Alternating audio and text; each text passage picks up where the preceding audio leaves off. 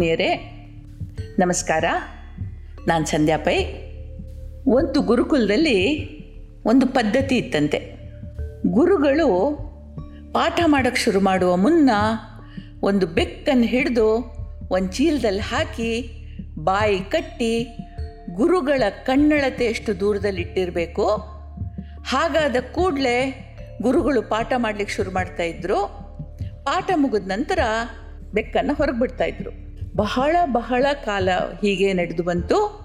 ಮತ್ತೆ ಒಂದು ದಿನ ಒಬ್ಬ ಹೊಸ ಗುರುಕುಲಾಧಿಪತಿ ಬಂದರು. ಈ ಪದ್ಧತಿ ಅವರ ಕಣ್ಣಿಗೆ ಬಿತ್ತು. ಆಶ್ಚರ್ಯ ಆಯ್ತು ಅವರಿಗೆ. ಮತ್ತೆ ಇನ್ನೆಲ್ಲೂ ಇದಿರಲಿಲ್ಲ. ಎಂದೂ ಕೇಳಿರದ, ಕಂಡಿರದ ಈ ಕ್ರಮಕ್ಕೆ ಕಾರಣ ಏನು ಅಂತ ಪ್ರಶ್ನಿಸಿದರು. ಯಾರಲ್ಲೂ ಉತ್ತರ ಇರಲಿಲ್ಲ. ಇದರ ಬಗ್ಗೆ ಯಾವುದೇ ದಾಖಲೆಗಳಿರಲಿಲ್ಲ ವಿಲಕ್ಷಣ ಅನ್ನಬಹುದಾದಂಥ ಇದರ ಮೂಲ ಹುಡುಕ್ಲಿಕ್ಕೆ ಹೊರಟ್ರವರು. ಹುಡುಕ್ತಾ ಹುಡುಕ್ತಾ ಹೋದ ಹಾಗೆ ಶತಾಯುಷಿಯಾದ ಒಬ್ಬ ಇದ್ದಾನೆ. ಅಡುಗೆ ಮನೆ ಸಹಾಯಕನಾದವನ ತಂದೆಯವನು ಅಂತ ಗೊತ್ತಾಯಿತು. ಅವನಿಗೆ ಉತ್ತರ ಗೊತ್ತಿರಬಹುದು ಅಂತ ಹೇಳಿ ಅವನನ್ನು ಹುಡ್ಕೊಂಡು ಹೋದರು. ಅವನು ಹೇಳ್ದ, ಹೌದು ಹೌದು, ನನಗೆ ಗೊತ್ತಿದೆ. ಒಂದು ಕಾಲದಲ್ಲಿ ಒಂದು ತುಂಟ ಬೆಕ್ಕು ವಿದ್ಯಾರ್ಥಿಗಳು ಪಾಠಕ್ಕೆ ಕುಳಿತಾಗ ಬಂದು ತಂಟೆ ಮಾಡ್ತಾ ಇತ್ತು. ಗುರುಗಳ ವಿದ್ಯಾರ್ಥಿಗಳ ಮೇಲೆ ಹಾರಿ, ಪರಚಿ ರಾದ್ಧಾಂತ ಮಾಡ್ತಾ ಇತ್ತು. ಗುರುಗಳಿಗೆ, ವಿದ್ಯಾರ್ಥಿಗಳಿಗೆ ಏಕಾಗ್ರತೆಗೆ ಭಂಗ ಬರ್ತಾ ಇತ್ತು. ಅದಕ್ಕಂತ ಈ ತುಂಟ ಬೆಕ್ಕನ್ನು ಹಿಡಿದು ಗೋಣಿ ಚೀಲದಲ್ಲಿ ಹಾಕಿ ಬಾಯಿ ಕಟ್ಟಿಡುವಂತೆ ಗುರುಗಳು ತಾಕೀತ್ ಮಾಡಿದರು. ಮುಂದೊಂದು ದಿನ ಬೆಕ್ಕು ಗುರುಗಳು ಇಬ್ಬರು ಸತ್ತೋದ್ರು. ಪದ್ಧತಿ ಸಾಯಲಿಲ್ಲ. ತನ್ನ ಗುರುಗಳು ಹೀಗೆ ಮಾಡ್ತಾ ಇದ್ರು. ಆದುದರಿಂದ ಅದು ಸರಿಯಾದದ್ದು ಅಂತ ಮುಂದೆ ಬಂದವರೆಲ್ಲ ಅದನ್ನೇ ಅನುಸರಿಸಿದ್ರು. ಯಾಕೆ, ಏನು ಅಂಥೇಳಿ ಯಾರೂ ಪ್ರಶ್ನಿಸಲೇ ಇಲ್ಲ. ತಿಳಿಯುವ ಗೋಜಿಗೆ ಹೋಗಲೇ ಇಲ್ಲ. ಪದ್ಧತಿ ಮುಂದುವರಿತು. ಇಂದು ನಾವು ಇಂಥ ಅನೇಕ ಪದ್ಧತಿಗಳನ್ನು ನಾವು ಅನುಕರಿಸಿಕೊಂಡು ಹೋಗ್ತೇವೆ. ಉದಾಹರಣೆಗೆ ಸ್ವಾತಂತ್ರ್ಯ ದಿನ, ಗಣರಾಜ್ಯೋತ್ಸವ ದಿನ, ಮೇ ದಿನ, ಇಂಥ ಹಲವು ಹತ್ತು ದಿನಗಳು. ಸಾಂಕೇತಿಕವಾಗಿ ಒಂದೆರಡನ್ನ ಇಟ್ಟುಕೊಂಡ್ರೆ ಸಾಕು. ಲೆಕ್ಕ ಹಾಕಿ ಪಟ್ಟಿ ಮಾಡ ಹೊರಟ್ರೆ ಅರ್ಧ ಗಂಟೆ ಹಿಡಿಬೋದು.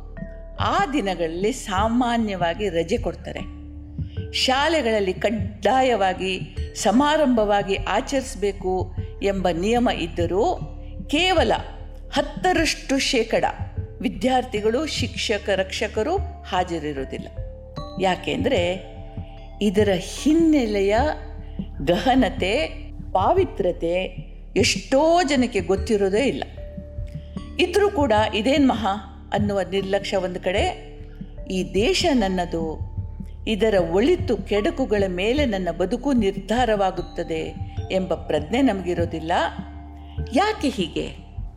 ಯಾಕೆ ಹೀಗೆ ಅಂತಂದರೆ, ನಮ್ಮ ಎಳೆಯರಿಗೆ ನಮ್ಮ ದೇಶದ ಇತಿಹಾಸ, ಚರಿತ್ರೆ, ಅದು ನಡೆದು ಬಂದ ಹಾದಿಯ ಕಲ್ಲು ಮುಳ್ಳುಗಳ ಬಗ್ಗೆ ಅವ್ರಿಗೆ ಗೊತ್ತಿಲ್ಲ. ಸಾವಿರಾರು ವರ್ಷಗಳಿಂದ ಭಾರತದ ಭೂಮಿಯ ಮೇಲೆ ಆದಂತಹ ಆಕ್ರಮಣಗಳು ಗೊತ್ತಿಲ್ಲ ಚರಿತ್ರೆಯ ಪಾಠಗಳಲ್ಲಿ ಒಂದಿಷ್ಟು ಮೇಲ್ಮೇಲೆ ಹಾರಿಸ್ಕೊಂಡು ಹೋಗಿ ಅವರಿಗೆ ಕಲಿಸ್ತೀವಿ. ಆದರೆ ಅದರಲ್ಲಿ ಜೀವತೆತ್ತ ದೇಶಕ್ಕಾಗಿ ಹೋರಾಡಿದ ಸಾವಿರಾರು ಲಕ್ಷಾಂತರ ಮಂದಿಯ ತ್ಯಾಗವನ್ನು ನಾವು ಅವರಿಗೆ ತಿಳಿಸಿ ಹೇಳೋದಿಲ್ಲ. ಅಷ್ಟೆಲ್ಲ ಹೋಗಲಿ. ಇವತ್ತು ಭಾರತದ ಗಡಿ ಪ್ರದೇಶದಲ್ಲಿ, ಭಾರತದ ಒಳಗೆ ನಮ್ಮನ್ನು ರಕ್ಷಿಸುವ ರಕ್ಷಣಾ ಪಡೆಗಳ ಬಗ್ಗೆ ಎಷ್ಟು ಮಂದಿ ಮಕ್ಕಳಿಗೆ ಗೊತ್ತಿದೆ? ಪೊಲೀಸರನ್ನು ಕಂಡ್ರೆ ಹೋಮ್ ಗಾರ್ಡ್ಸ್ಗಳನ್ನು ಕಂಡ್ರೆ, ಉಡಾಫೆ ಮಾತಾಡಿ, ಬಾಯಿಗೆ ಬಂದ ಹಾಗೆ ಚೋದ್ಯ ಮಾಡಿ, ಅವರೆಡೆಗೆ ಕಲ್ಲೆಸ್ತು ನಾವು ಅವರನ್ನು ಹೀನಾಯ ಮಾಡ್ತೇವೆ. ಆರೋಗ್ಯ ಅಧಿಕಾರಿಗಳನ್ನು, ವೈದ್ಯರನ್ನು ಹೊಡೆದು ಅವರನ್ನು ಘಾಸಿ ಮಾಡಿ ನಾವು ಸಂತೋಷ ಪಡ್ತೇವೆ. ಯಾಕೆ ಅಂತಂದರೆ ಪ್ರತಿ ಒಂದು ಆಚರಣೆಯ ಹಿಂದೆ ಇರುವ ಅರ್ಥ, ಅದಕ್ಕಾಗಿ ದೇಹ ತೆತ್ತವರ ಬಗ್ಗೆ ನಾವೇನು ಹೇಳೋದಿಲ್ಲ. ಇದು ಬಹಳ ಮುಖ್ಯ. ಇರಲಿ, ಈಗ ಧಾರ್ಮಿಕ ಸಮಾರಂಭಗಳು. ಇದು ಕೂಡ ಒಂದು ರೀತಿಯ ಅನಿವಾರ್ಯ ರಿಚುವಲ್ಗಳು. ಶಾಲೆ, ಕಾಲೇಜುಗಳಿಗೆ ರಜೆ, ಯಾಕೆ? ವಾರದ ಆರು ದಿನಗಳು ಮೈ ಮನಸ್ಸು ಮುರಿದು ದುಡಿಯುವವರಿಗೆ ಒಂದು ದಿನದ ವಿಶ್ರಾಂತಿ ಅಗತ್ಯ. ಅನಂತರ ಹಬ್ಬಬ್ಬ ಅಂದರೆ ಎರಡು ಮೂರು ತಿಂಗಳಿಗೊಮ್ಮೆ ಬರುವ ಒಂದೋ ಎರಡೋ ದಿನದ ವಿರಾಮ ಅಷ್ಟು ಸಾಕು. ಆದರೆ ಕೆಲವು ಸಲ ವಾರದಲ್ಲಿ ಎರಡೆರಡು ದಿನ ರಜೆ ಬರ್ತದೆ. ನಾನಾ ರೀತಿಯ ಸಮ್ಮೇಳನಗಳು, ಇವುಗಳ ರೂಪಗಳು ಹಲವಾರು. ಸರ್ವಧರ್ಮ, ಧರ್ಮ, ಸಾಹಿತ್ಯ, ವೈದ್ಯಕೀಯ, ಸಾಂಸ್ಕೃತಿಕ ಇತ್ಯಾದಿ ಇತ್ಯಾದಿ. ಇದರ ಇನ್ನೊಂದು ರೂಪ ಅಂತಂದರೆ ಈ ಸಮ್ಮೇಳನಗಳ ಹಾವಳಿ. ವೇದಿಕೆ, ಸಭಾಂಗಣ, ಅಲಂಕಾರ, ತಳಿರು ತೋರಣ ಬ್ಯಾನರ್ಗಳು, ಪತ್ರಿಕೆಯಲ್ಲಿ ಜಾಹೀರಾತು ಹಾರ ತುರಾಯಿ ಕೆಟ್ಟ ಒಂದು ಅಭ್ಯಾಸ ಅಂದರೆ ಸ್ಮರಣ ಸಂಚಿಕೆಗಳು, ಸ್ಮರಣಿಕೆಗಳು, ಒಂದೇ, ಎರಡೇ, ಈ ಲೆಕ್ಕವಿಲ್ಲದಷ್ಟು ಖರ್ಚುಗಳಿವೆ. ಇದಕ್ಕೆ ಸಾಮಾನ್ಯ ಪ್ರಜೆಗಳನ್ನು ಕಾಡಿ, ಬೇಡಿ, ಹೆದರಿಸಿ, ತಲೆ ತಿಂದು, ಆಮಿಷ ತೀರಿ ದುಡ್ಡು ಕೀಳಲಾಗುತ್ತದೆ. ನಿರ್ವಾಹಕರು, ಸಂಯೋಜಕರು ಮಧುಮಕ್ಕಳಂತೆ ಅಲಂಕರಿಸಿಕೊಂಡು ಅವರವರ ಹೆತ್ತವರಂತೆ ಬೆವರು ಸುರಿಸುತ್ತಾ ಓಡಾಡ್ತಾರೆ.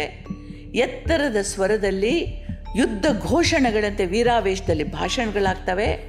ಕೆಲವರು ಸಮಯದ ಮಿತಿಯಲ್ಲಿ ಅಂದರೆ ಬರ್ಕೊಂಡು ಬರ್ತಾರೆ, ಓದ್ತಾರೆ, ಮತ್ತು ಕೆಲವರು ಅಶುಭಾಷಣ ಮಾಡ್ತಾರೆ, ಗಂಟೆ ಗಟ್ಲೆ ಕೊರಿತಾರೆ, ಮಧ್ಯಾಹ್ನದ ಗಟ್ಟಿ ಊಟ ಹೊಡೆದು ಭಾಷಣಕಾರರ ಮಾತುಗಳಿಂದ ಜೋಗುಳ ಹಾಡಿಸಿಕೊಳ್ಳುತ್ತಾ ಫ್ಯಾನಿನ ಗಾಳಿಗೆ ಪ್ರೇಕ್ಷಕರು, ವೀಕ್ಷಕರು ನಿದ್ದೆ, ಜಾಗೃತಿಗಳ ಮಧ್ಯದ ಮತ್ತಿನಲ್ಲಿ ಸುಖ ಪಡ್ತಾರೆ ಮಾರನೇ ದಿನದ ಠರಾವುಗಳಾಗ್ತದೆ ಏನೋ ಸಾಧಿಸಿದ, ಗಳಿಸಿದ ತೃಪ್ತಿಯಲ್ಲಿ ಸಂಘಟಕರು ಜಾಗ ಖಾಲಿ ಮಾಡ್ತಾರೆ. ಪ್ಲಾಸ್ಟಿಕ್ ತೋರಣಗಳು, ಬ್ಯಾನರುಗಳು ಮಣ್ಣಿನಡಿ ಸೇರಿ ಭೂತಾಯಿಯ ಉಸಿರು ಕಟ್ಟಿಸ್ತವೆ. ಉಂಡು ಎಸೆದ ಪ್ಲಾಸ್ಟಿಕ್ಕು ಅಡಿಕೆ ಎಲೆಗಳು, ತಟ್ಟೆ, ಲೋಟಗಳಲ್ಲಿ ಉಳಿದ ಆಹಾರ ಕೊಳತು ನಾರ್ತ ಸೊಳ್ಳೆ ನೊಣಗಳಿಗೆ ತವರಾಗ್ತದೆ. ಸುದ್ದಿ ದೃಶ್ಯ ಮಾಧ್ಯಮಗಳಿಗೆ ಜಾಗ, ಸಮಯ ಕೊಲ್ಲಲು ಒಂದಿಷ್ಟು ಗ್ರಾಸ ಸಿಗ್ತದೆ. ಒಂದು ಸಮ್ಮೇಳನ ಮುಗಿತಾ ಇರೋ ಹಾಗೆ ಇನ್ನೊಂದರ ಯೋಜನೆ ಆಗ್ತದೆ. ಇಂದಿನ ಸಮ್ಮೇಳನದಲ್ಲಿ ತೆಗೆದುಕೊಂಡ ಠರಾವುಗಳ ಗತಿ ಏನಾಯಿತು? ಕೇಳೋರಿಲ್ಲ. ನಮ್ಮ, ನಿಮ್ಮ ತೆರಿಗೆಯ ಹಣ ಪೋಲಾಗುವ ಒಂದು ಮುಖ ಇದು. ಇಂಥ ಸಮ್ಮೇಳನಗಳು ಇಂದು ನಮಗೆ ಬೇಕೇ?